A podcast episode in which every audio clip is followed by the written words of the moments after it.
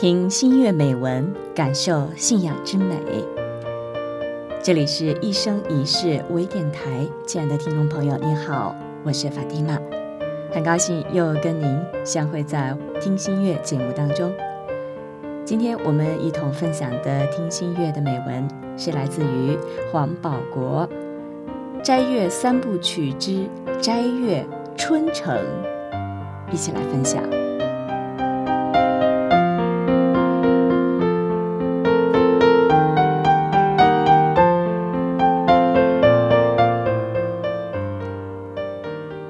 由于工作原因，我经常往来于玉溪与春城之间，斋月也不例外。昨天下午驱车到昆明，晚上约好海员一起到南城清真寺吃开斋饭。我如约而至，海员已经早早地在大殿听阿訇讲沃尔兹了。记得我刚来云南的时候，每年斋月都要在南城清真寺住一段时间，当时与贤荣、娜丽、张燕、洪春等一帮子兄弟挤在一个房间，好一个热闹。后来大家都有工作成家立业，聚在一起的日子就少了，那种让人怀念的时光也一去不复返了，只能在记忆中回味。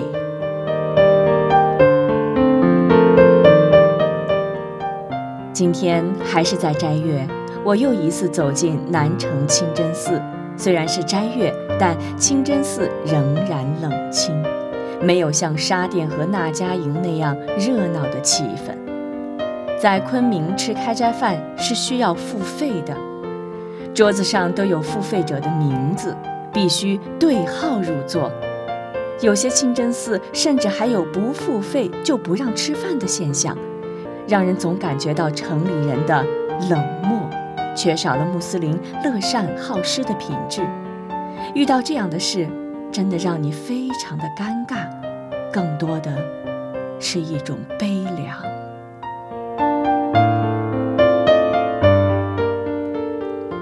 理完宵礼，我匆匆走出清真寺，出了清真寺大门便是正义路。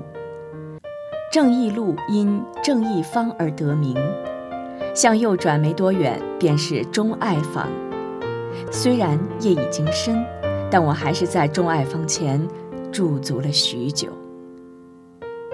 这座建于元朝的牌坊，是云南人民为了纪念咸阳王赛典赤詹斯丁的丰功伟绩而修建的。与钟爱坊相对应的是正义坊。钟爱与正义都是穆斯林的优良品质，而现在的媒体非得从表述上将它分开，就如同将回民从清真寺分离开一样。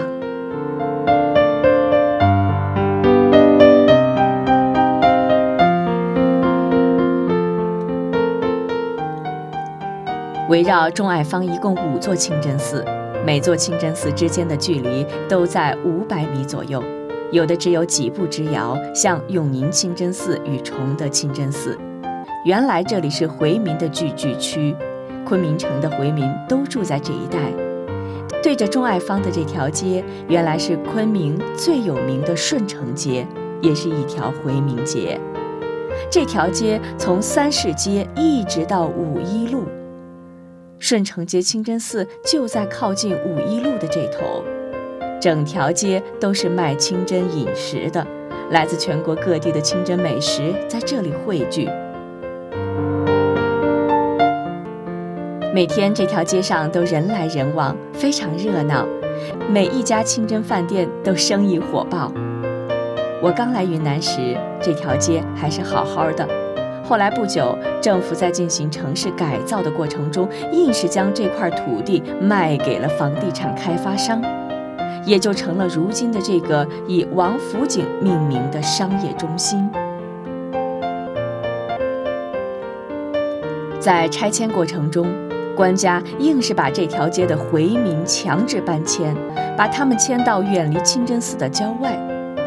回民只要离开清真寺，人心就散了。如今的顺城街早已经从昆明的地图上消失，只剩下一座孤零零的清真寺，也被周围的高楼大厦所包围。虽然还叫顺城清真寺，但顺城街已经不复存在了。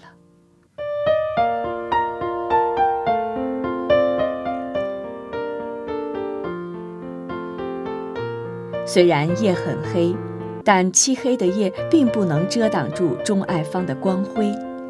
眼前的钟爱芳就像一扇历史的大门，我大步地穿过这道历史之门，走进历史的现场，去寻找历史的真相。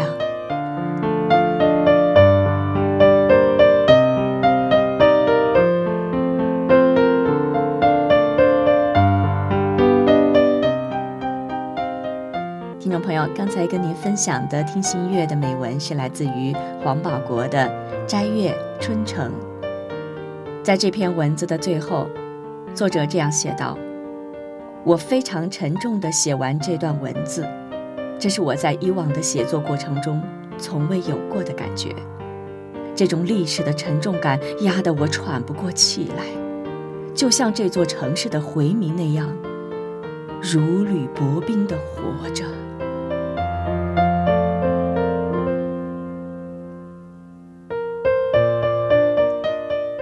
听新月美文，感受信仰之美。